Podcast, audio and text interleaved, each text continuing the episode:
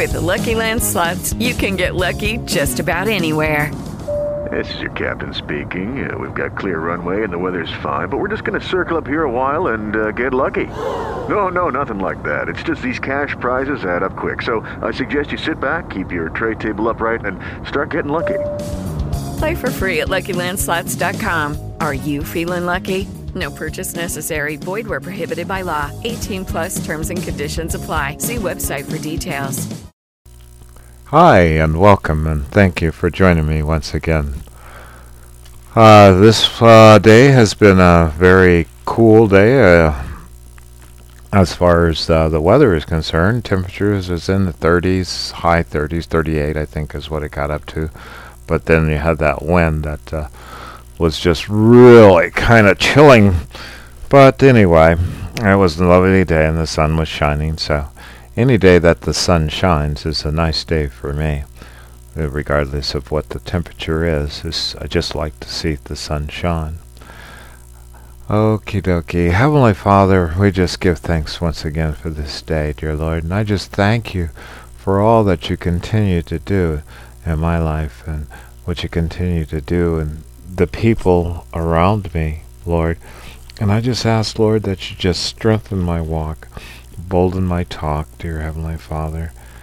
Just strengthen me in ways that you will have me to go and do what you need to be done. And I just give you all the praise in your Son, Jesus' name. And Lord, I just pray that um, you'll just reach out and just touch the hearts of those that are listening to these stories, Heavenly Father, that they'll be interested in uh, doing something financially or maybe volunteering their time to work in whatever capacity they can in um, helping children. Heavenly Father, and we just thank you for that. In your Son Jesus' name, Amen. Dear Father, I just want to ask you your help in time I'm away from my mother, and please help me in my actions and my attitude towards people, because I know it has got real bad.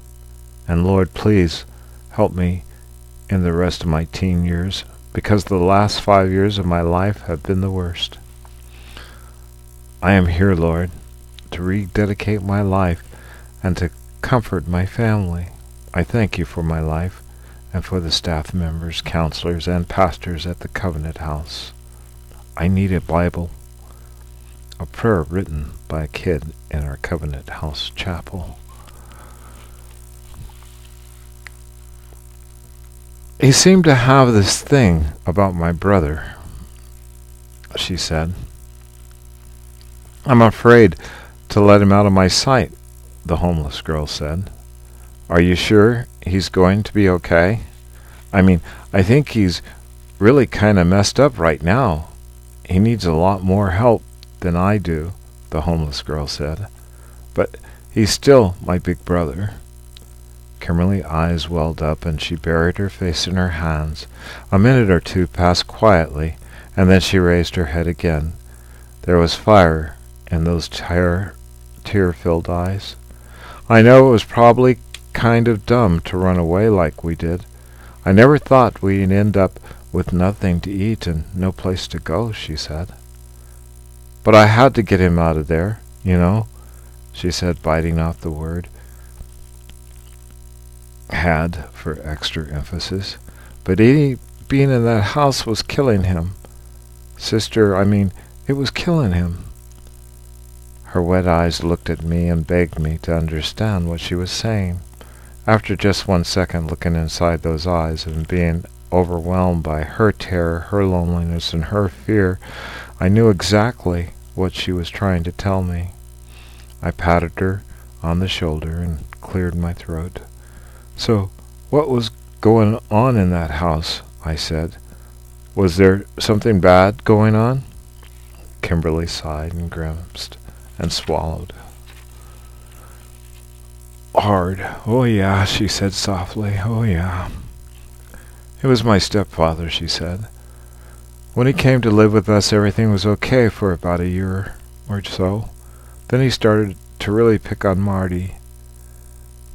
I don't know why. My brother was only 13. Anyway, it got worse and worse.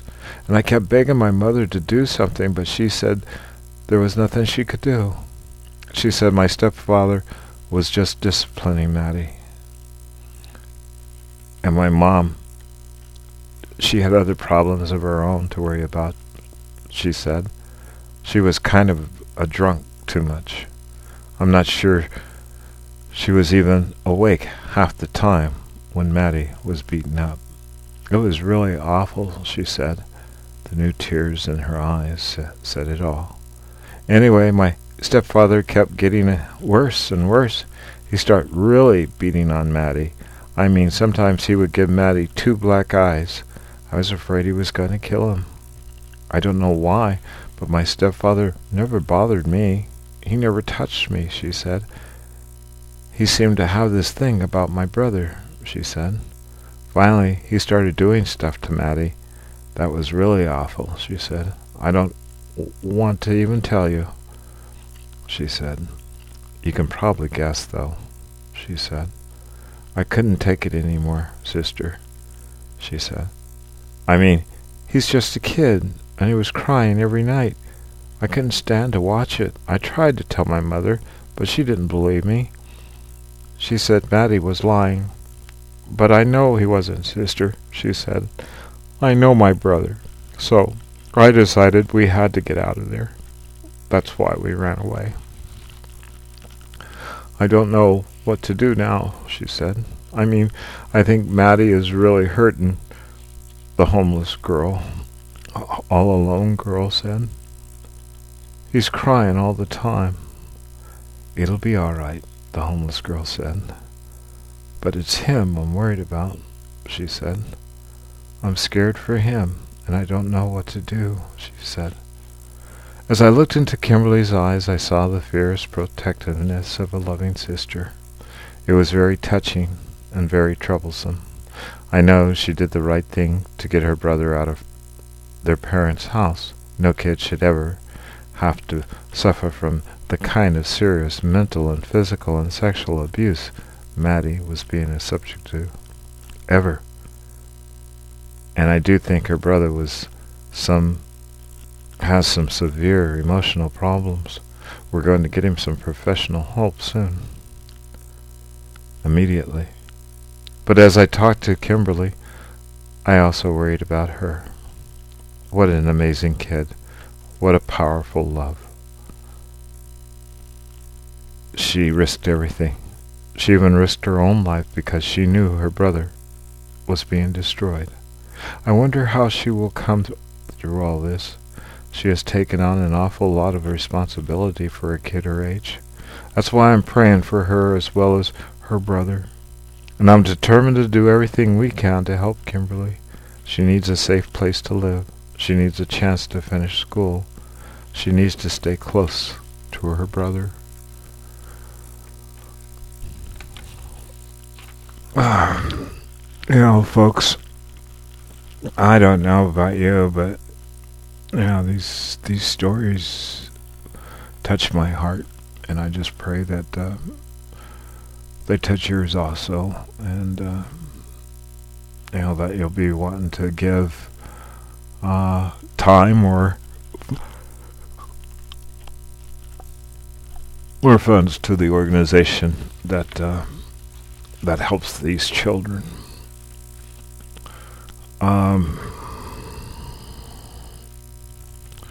you know, Covenant House depends almost entirely on gifts from friends like you to help. And over 60,000 homeless and runaway children every year. They provide food, clothing, shelter, medical attention, education, and vocational training and counseling to the kids with no place uh, to go for help. So I would, uh, if you'd like to help, you can reach them at the Covenant House, P.O. Box 96708, Washington, D.C. 200906708. And the number is, you can call, or you can call 1 800 388 3888. And you can charge your gift to um, your credit card or whatever. And this is a worth worthwhile worthwhile things to do. You know, I like I said, I got caught up in this book, and I just uh, I just felt a need to share it. You know, um, these people have done mighty works, and there's a lot of other um, things that a lot of other extensions of this program that, and they're pretty much set up. Uh, I, I don't know where all they're set up. I know this one that we're particularly talking about is in uh, New York. Um, but uh, you know they have several places, or this one is in Washington D.C. I'm sorry. They have one in New York, and they have. Uh, uh, let's see here. I was just trying to figure out where all the Got one in Boston, New York, um, New York City, Brooklyn. You know, so they're they're they're out there. They're out there, and if you can help them, you know, it sure would be a blessing, for sure. Know, help them open the gate to them that of care, you know, of reaching out and saying, "Hey, you know, somebody Somebody cares. Really cares. Now I want to read you. Uh, I got a little, another short story here before I, I get out of here, close for the day. Uh, this one here is just uh, like it's part of my um,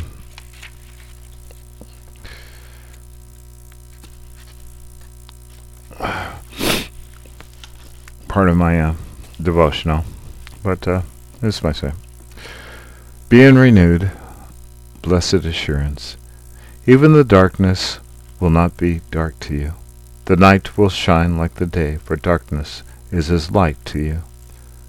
And that's Psalms 139, verse 12. Taking the trash out, my husband Gene called to me. He rolled the large container to the curb every Wednesday night. I was absorbed in a book. Maybe twelve minutes passed. Suddenly, I looked up and missed him. As I hurried out the garage door, I heard him bellowing, Over here, hurry! Even at night, I managed to see him lying on the ground. As I knelt by him, he said grimly, I've broken my hip. Call an ambulance. I flew back inside to grab my cell phone and coat. Back at his side, I eased my lap. I, I eased my lap underneath his head and threw the coat over him. Then I dialed the dreaded 911. When the ambulance arrived, one of the EMTs said, It's gonna hurt, sir, but we'll try and be gentle. Gene groaned loudly as they lifted him. The red lights of the ambulance flashed rapidly. I was still wearing my fuzzy bedroom slippers. The entire scene seemed unreal, and in a moment our quiet lives had changed. Fear was slipping up behind me. I couldn't form words to pray. Just then I glanced upward as the back doors of the emergency vehicle shut, with Jane inside. Oh my, how bright the night was! Stars twinkling as only stars can a glimmering moon, and a black velvet sky.